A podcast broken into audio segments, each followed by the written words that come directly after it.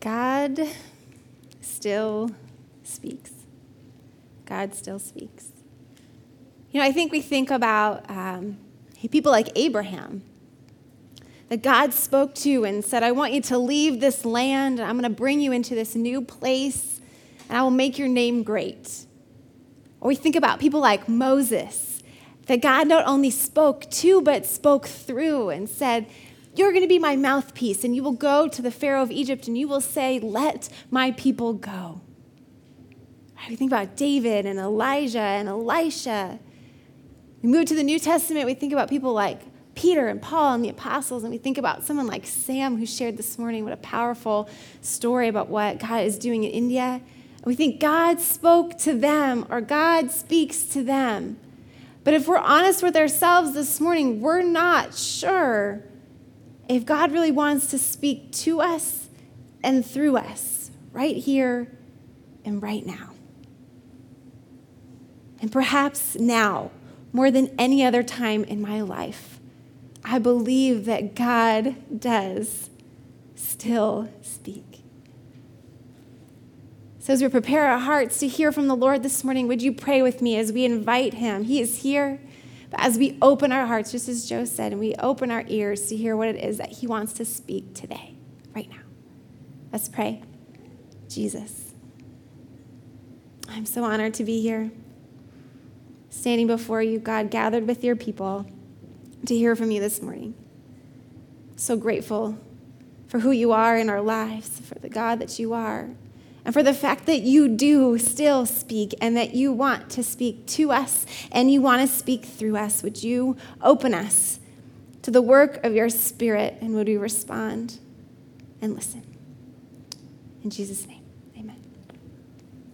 Well, my name is Christy Fay. As Mark said, I'm a part of the teaching team here at McDowell Mountain Community Church. And I really am, I mean it from the bottom of my heart, so honored uh, to be with you this morning. And if you know me, then you know I love a good story. So I'm going to tell a couple stories to you, and I hope that's, that's all right. Um, this first story begins in my kitchen.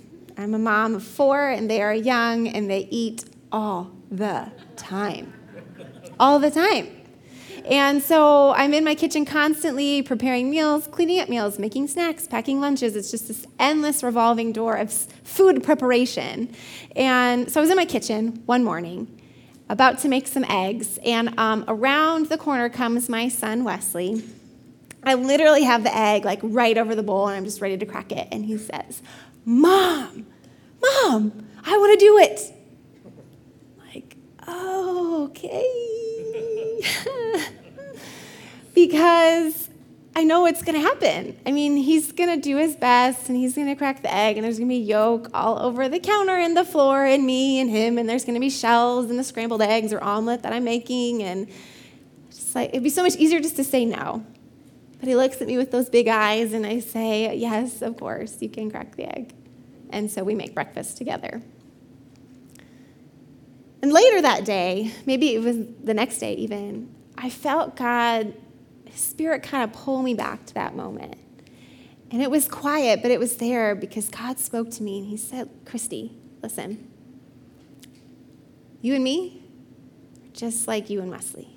And it would be so much easier if you took that egg and you cracked it yourself and you made that omelet. There would have been no shells. It would have been much less messy. And in the same way, it would be so much less messy if I just fixed this broken world. I mean, we know it's broken, I could fix it really good. But that joy that you saw in his face and him knowing that he didn't just eat breakfast, but that he made it, I mean, that's, that's what I want for my dearly loved children. I want nothing more than for us together, these beings that I love so much, to enter into the world and to pick up the broken pieces of this broken world and to put them back together. I went, whoa, wow. That happened in, in a mundane moment in the middle of my kitchen. And God used that moment to birth something in me. I began to write. At nap time, the kids would go to sleep, and I would begin to write.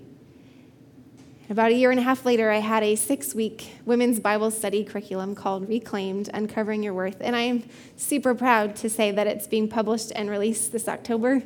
And um, thank you. Thank you. Um, it's exciting. But that all, that all came from that one moment. I mean, God still speaks. I promise you, He does. The study itself is uh, based on five women that we find in the genealogy of Jesus uh, Tamar, Rahab, Ruth, Bathsheba, and Mary. And um, you find them in the genealogy, uh, genealogy of Jesus in Matthew chapter 1. And really, when you think about it, they don't belong there. I mean, they're in the middle of all of these men, and they're women. And if you know anything about women in that day and age and the time in which they existed, there was very little respect for them. They didn't have very many rights. And yet there they are. And not only are they women, but they have some messed up stuff that went down in their lives. I mean, talk about baggage. These women have it, they have a lot of it. And so, not only that are they women, and then they have all these messed up stories and this baggage, but they're not even Jewish. Matthew is a Jew. He's writing to the Jewish people. He's trying to prove that Jesus is the Messiah that they have been waiting for. And so, why, why would these Gentile women be there? It fascinated me. And I learned real quick that they become proof it does not matter what happened in your past, the mistakes that you've made, whatever difficult circumstances you've had to journey through, but God wants to speak to you. He wants to speak through you. He wants to use you. He wants to allow you to partner with Him in the picking up of the broken pieces of this world and putting them back together. They are proof of that. I think this morning we want to believe that that is true, don't we? I mean, I'd even say we need to believe that that is true. That the tough stuff of our life, our past mistakes, circumstances we're in right now, that they can be used for good, that they can be reclaimed. It's built into our psyche to long for this. It's why we watch shows like that are on HGTV. Any fans of HGTV? Anyone? Can be honest. Be honest. Yeah, those are great shows, right? Because what they do is they take this old, dilapidated, run-down, disgusting house and they transform it into something beautiful where we feel like I need to go to the, the store and buy that sink right now. It's that amazing. And they show us that before picture and that after picture, and it's just so compelling. Now, here's what's interesting these shows follow the same pattern. Every single show is the same old house, transformed house. And yet we watch every episode. it's so funny. And some of you men are thinking, yeah, those are great, but that's not my thing. Well, let's talk cars for a second. Let's talk cars. I want you to think about a 1969 Camaro. I did some research on this. And that's beat up, rusted out, just a shadow of its former self. And some talented person who knows a lot about cars comes in, spends hours working on it so that it can be restored, so it can be reclaimed. Be like it was in its heyday. I mean, man, this like this gets you, right? Yeah. One last uh, scenario of how this kind of looks for us. Um, 1970 NBA championships. So I have to confess, I messed this up first service. I was really excited. I was talking to Mike about this. I was like, this is what I want to talk about. Give me a sports thing. And so we, I was like, well, you need to talk about Willis Reed. It's like, cool. All right, tell me about Willis Reed. Plays for the, the Lakers, is what I thought he said. Apparently, he plays for the Knicks. So he plays for the Knicks. I messed that up first service. Jeff Muckler came afterwards, like, that was so good. But Willis Reed played for the Knicks. I was like, oh, no. so Willis Reed plays for the Knicks it's game five, and he gets injured. He's their star player. And everyone's like, it's over. Like, this series is done. What, why are we even going to play any more games? And so, of course, the Knicks lose game six. And then comes game seven. Everyone's feeling defeated. And right before the game starts, right, the end of warmups, Willis Reed walks out and the crowd goes crazy. They're like, oh my gosh, there's a chance. And they win the game and they win the series. It's like this a fantastic underdog story, that Hail Mary pass. And we, we love those stories. We want to hear those stories because there's something in us that needs to know that we're never too far gone, that there's still hope for us, that we can be the underdogs too, right? And so as we move through the morning, I want to talk about a guy that you'll probably know if you've been around church. I want to tell you a little piece of his story. And we're going to be in 1 Samuel chapter 16. You want, have your Bibles, you can open there, follow along on your phones. Um, and if not, there'll be some key scriptures up on the screen so you can follow along that way as well. But let me just give you a little bit of context and background before we dive right into this story. And that is this that up until this time, um, the Israelites, who are God's people, have had these judges that have ruled over them and governed them. And that's been good and bad because there's been some great judges and then there's been some really bad ones. There's been some that listen to the Lord and some that don't. And so the Israelite people begin to sort of grumble against God. And they go to Samuel. And Samuel is the prophet at the time, he's the man of God. He kind of listens to God and then tries to communicate that to the people. So they go to him and they say, We just want a king.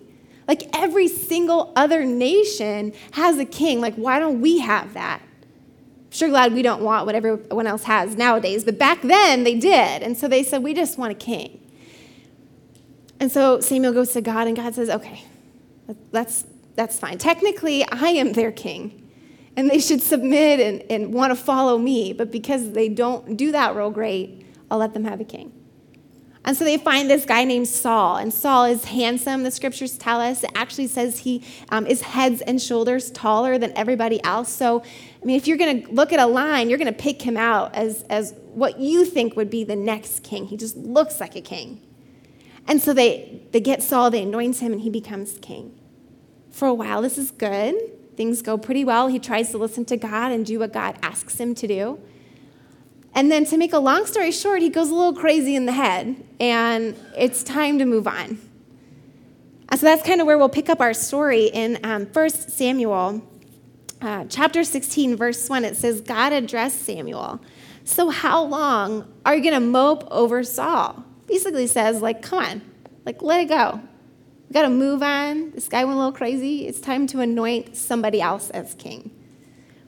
And so he says to Samuel, I want you to go to Bethlehem. To go to Bethlehem. There's a man living there by the name of Jesse. Jesse has seven sons. Let me pause for a moment, and I just want you to imagine with me the amount of testosterone in that house. I have three boys, maybe four because my husband. And there is so much potty humor in wrestling, you, you don't even want to know. So I can't even fathom seven of them. But this man has seven sons. So Jesse, uh, he goes to meet, Samuel goes to meet Jesse, shows up in Bethlehem, and he kind of gathers the people together, and they're going to have sort of this worship service, kind of like what we're doing right now. So they're all there, and Samuel says, All right, it's time. I'm going to call Jesse's first son named Eliab forward. So he steps up, He's this big dude. He's pretty handsome, pretty strong, kind of like, yep, that's the king. Check. And God says, no, right? I mean, you know this story, right? He says, nope, sit down. So then the next son, the second son, comes up. His name is Abinadab. And again, very strong, very kingly looking. Could be him, should be him. And God says, no, this isn't it. And they go down the line of the six sons. You're thinking, wait a minute, you said seven. I did. But they go down the line of the six sons, and God clearly says to Samuel, this isn't, this isn't it. None of these guys are it. So let's pick up in the text here in verse 11 because Samuel turns to Jesse and says, Are these all the sons that you have? Is this it? Because I, I know God told me it was going to be one of your sons. It says, There is still the youngest, Jesse answered, but he is tending the sheep. In the message, it says, He's the runt. He's the runt, and he's just out tending the sheep. So let's, let's pause here. Let's park here for a second because his own father doesn't call him by name, but assigns to him three distinct labels. He's the youngest, he's the runt, he's just a shepherd. He's just out tending the sheep.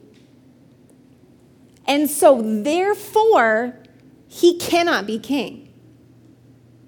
Here's the label, doesn't even call him by name. Here's what he is. So, therefore, there's just no shot in the world that this guy right here could ever be king. Can anyone go there with me this morning? Have you ever been called something other than your name for more of your life than you really want to admit? it's not necessarily true of you, but it's been said and spoken over you over and over and over again. Has anyone ever labeled you something? And because of that, you said, Yep, I'm just this. And so therefore, I can't do this over here. There's just no way. We talk about that word label. I want to define it for you real quick so we're on the same page here. So, this is sort of my loose definition, but it's a word or phrase assigned to you that places you in a category or classification. A word or phrase assigned to you that places you in a category or classification, often alluding to a state of permanence or rigidity. So basically, there's this idea that this is what you are and this is what you'll always be. So let's think about, and I'm going to call out a few of these labels, and perhaps some of these um, resonate with you. Um, too young, too young to do that. Too old to do that. Um, overeducated, when Michael and I were early married, we lived in Los Angeles, um, had big dreams, didn't really happen for the way we thought they would. So we started to look for jobs, any job, kind of desperate. And Michael uh, went to the manager in Target and said, I just, I need a job. Can I push some carts? Can I do anything? And he said, Yeah, actually, you're overeducated. What? Overeducated. Undereducated uh, not articulate enough, not smart enough, not attractive enough, um, too sensitive, not sensitive enough, too demanding, not demanding enough, too messed up. Your past, ugh, eek, nope. Can't have you doing that. Or you're not messed up enough. There is not something in your past that qualifies you to speak into this, right? I mean, there's a million, and we could keep going. But what I'm going to have you do is we're going to take just the next 15, 20 seconds. And if you look inside your worship folder, you will see that there is a kind of a name tag or label that looks a little bit like this. If you have a pen, I'd love for you just to take a couple minutes just to think through maybe a word or phrase that's been assigned to you, put you in a category over the years, maybe even this morning. Just write that out. So just take a, a couple seconds to do that.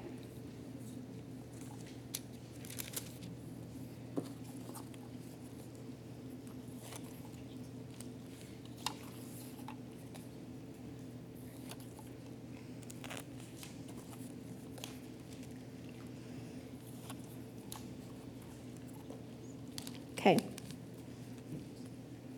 Some of you, as you do this, are looking to the front and realizing I put these on my shirt and going, oh my gosh, she's to make us stick these on our shirt. Can I erase this? I won't do that to you, I promise. That would be mean. But we'll talk about this in just a minute. So, as you kind of think through that and write that out, let me just give you a few scenarios as to sort of how this might play out in everyday life. Okay?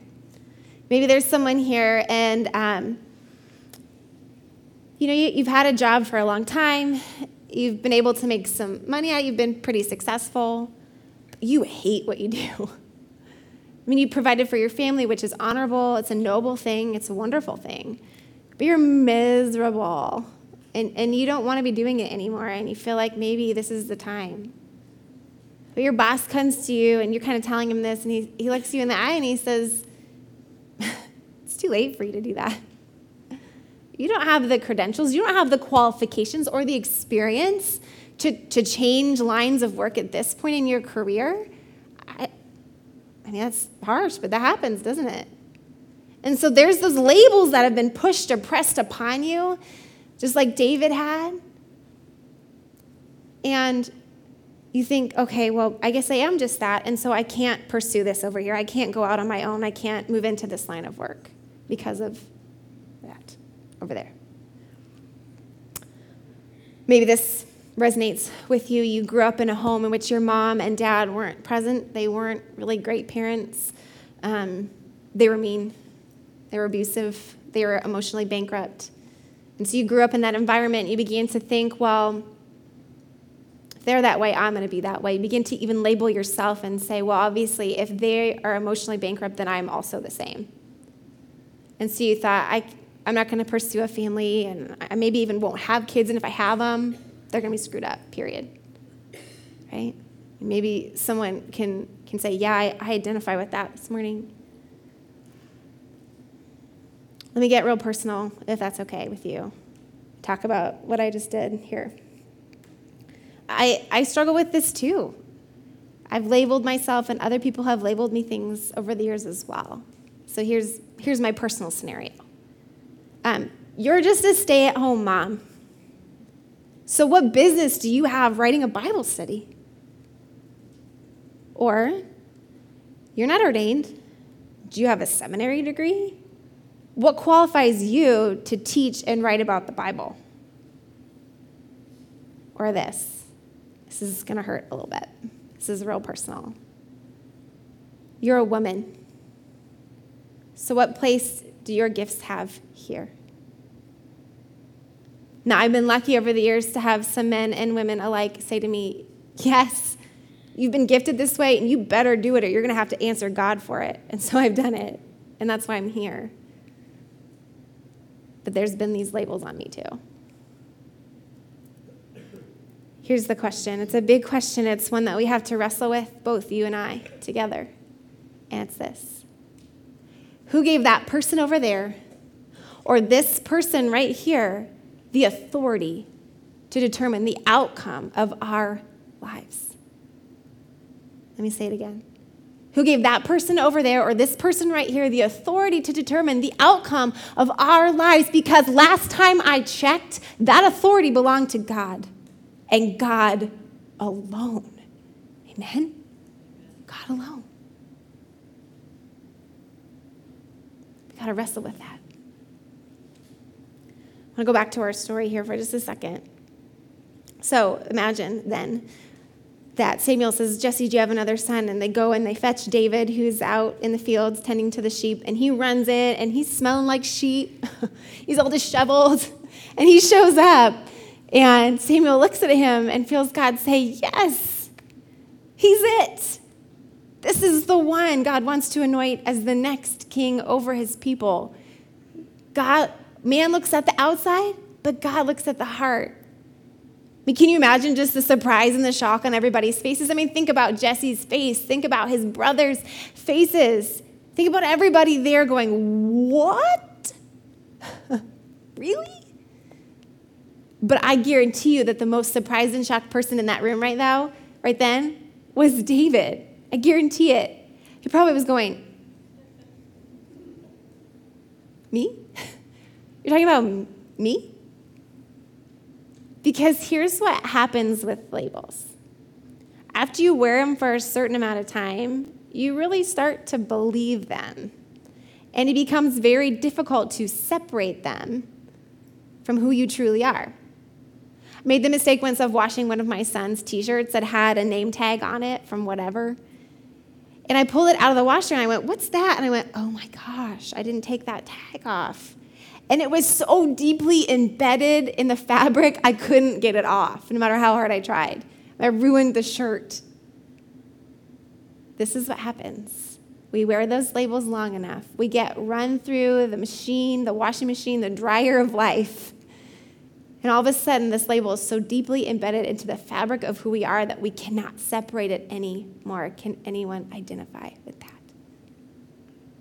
This is what David is walking through. But here's what I love about God. I mean, David's over here. He's just the youngest. He's just the run. He's just a shepherd. He can't be king. And God says, Nope. Actually, you're, you're supposed to be over here. I learned this word as I was researching uh, for the study, and it's called it's peripeteia. Has anyone heard that word before? Peripeteia? Yeah, I had no idea what that meant until I was doing some research. And it's a literary device. And it's, uh, uh, it's basically this an unexpected or surprising turn of events in a literary work. unexpected or surprising turn of events in a literary work. And God is full of peripeteias, right? I mean, no one thought David was going to have this turn in his life that would shift him from being a shepherd to being a king. God was like, yeah, he's the one. This is it. Think about the story of Rahab. She's a part of the study, and I've grown to really love her story so much. When we meet her in Joshua chapter 2, she's a harlot, she's a prostitute. And God decides to use her to hide the spies that he has sent to scope out the land that Joshua will then lead the people of God to take and to claim a 400 year old promise. And she is smack dab in the center of that story. So she once was a harlot and she becomes a heroine. And then get this, this is so cool. This is a little tidbit from the study. But she marries one of the spies that she hid that day. He's an Israelite prince. And so she becomes a princess. She was a prostitute, and she becomes a princess. I mean, come on. That's just poetry. you gotta love it. Peripeteia. God can shift us from over here to over here. And some of you, this morning are thinking, yes, I am tracking with you. I get this. I, this is what I am walking through right now. I feel like God speaking to me. He's trying to rip this label off me. He's trying to show me that that's not who I am, but that I can be this over here. And you are scared out of your mind. I mean, there were days I would sit down and write and go, what am I doing this for? This is crazy. I have no idea what I'm doing. It's scary. I know that's how David felt, right? I know it. How am I, a shepherd, the youngest in my family, the how am I going to be king? Something happens that's really beautiful and profound at the end of this story. Let's just look at this verse here in uh, 13. 1 Samuel 16, 13. So it says, So Samuel took the horn of oil and anointed him, David, in the presence of his brothers. And from that day on, the Spirit of the Lord came upon David. Spirit of the Lord came upon David in power. That's what it says. That's awesome. That's how we do it. That's the question to the how. How do I do this? Well, we have the Spirit of the Lord, and it comes upon us in power, and we're able to do things beyond what we ever expected that we could. So thankful for that. You can have the courage because you have the power of the Spirit of the Lord to do it. Now, as we sort of move towards closing, I, um, I want to address a few of you in this room this morning who are theologians, who know about this story. You've read it before, you've heard it told a bunch of times. You know that David was 25 years old when he was anointed king, and it was about five or six years later that he became king. It's in the earlier part of his life. And you're thinking, Christy, I know you're talking about it's never too late. God can reclaim, God can redeem. We can be the underdogs, but I am twice or three times the age of David. So you really you, you don't get that. But David's life would tell us otherwise. We know his story, right? Years later, he's king. He's supposed to be out fighting a battle. He's not. He's at home. He's on the roof of the palace. He looks out. He sees Bathsheba. She's beautiful beyond words. He wants her. He takes her. She becomes pregnant. She is married to somebody else, married to a friend of his who happens to be out fighting in the war. And then he covers his tracks. He puts Uriah, her husband, out in the front lines to make sure that he is killed. He's an adulterer and he is a murderer. Talk about baggage, talk about mistakes. He's a man after God's own heart, and yet this happens to him. He makes these kinds of mistakes. And God says, It's not over yet. I'm going to reclaim you. God does not just reclaim us one time in our lives and then it's over, it's a done deal. We don't have any second chances. God reclaims our lives over and over and over and over again. And over again. Towards the end of his life, David has this dream, he has a vision. He thinks about this idea that God, up until this point, his presence has been traveling. It's been kind of moving with his people in the Ark of the Covenant. So he's sort of been nomadic. He hasn't really had a home. And he looks at his spacious and beautiful home that he's living in, and he thinks to himself, I have such a great place to be and a home to live in. But the Spirit of the great Lord doesn't even have a place to, to dwell permanently, and so he feels like, I need to build a temple. I need to build a permanent home for the Spirit of God to come and to dwell. He's really excited about this. And Nathan, the prophet at the time, hears about it. And he comes to him and says, Listen, I've received this word from the Lord. And I have to be honest with you, God's so proud of you for this. This is such a great vision. This is such a great dream. It's very honorable. It's wonderful. But you're not going to be the one that does it, you're not going to be the one that builds it. You have blood on your hands. You've had to fight some wars some of that not even your own fault. I mean, God called you to do these things, but you have blood in your hands. And I, I need a man of peace to be the one that builds the, the temple, his, God's home. But the good news is, it's going to be your son. It's going to be your son, Solomon, who actually came out of that union between David and Bathsheba. Talk about redemption. It's going to be your son that builds this temple. I think that this is proof to us that God isn't only in the business of reclaiming individual lives, which He absolutely is, but He is in the business of reclaiming entire families. I mean, He can reclaim your genealogy. Can. But we have to do the hard work. We got to get rid of these labels. We got to get rid of that voice in our head that says you're always going to be this. You're this, and it's never going to change because we got to have that peripeteia in our life that leads us over here and says, No, this is who you are. This is where you're supposed to go. And if we do that, I believe with my whole heart that it can change not just us, but it can change the lives of our children and their children and their children, and on and on and on. He can reclaim genealogies. It's such a beautiful thing. David, in response to what he's heard from the prophet Nathan, and he gets down on his knees and he begins to pray. And his prayer is so beautiful. I'm going to read it to you. It's in 2 Samuel 7, verse 18. It begins. And I love this. This is just David's response to what he's just heard. It says King David went in and took his place before God and prayed. And he said, Who am I, my master God? And what is my family that you have brought me to this place in life and that maybe you identify with that. You say, I was there, I was so far gone, I had made such horrible mistakes, but God's brought me here.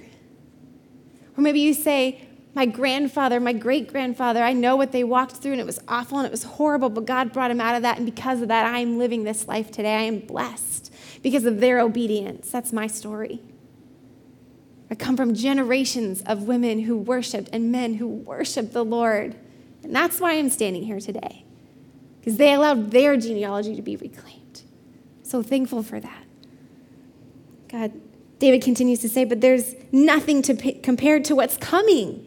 For you've also spoken of my family far into the future, given me a glimpse into tomorrow, my master God.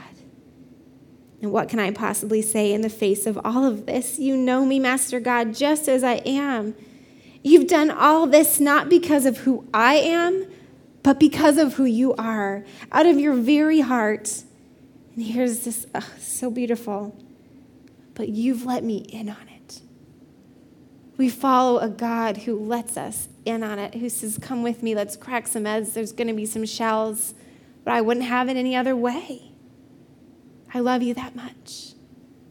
We are divinely called to partner with Him, to pick up the pieces of this broken world, to put them back together.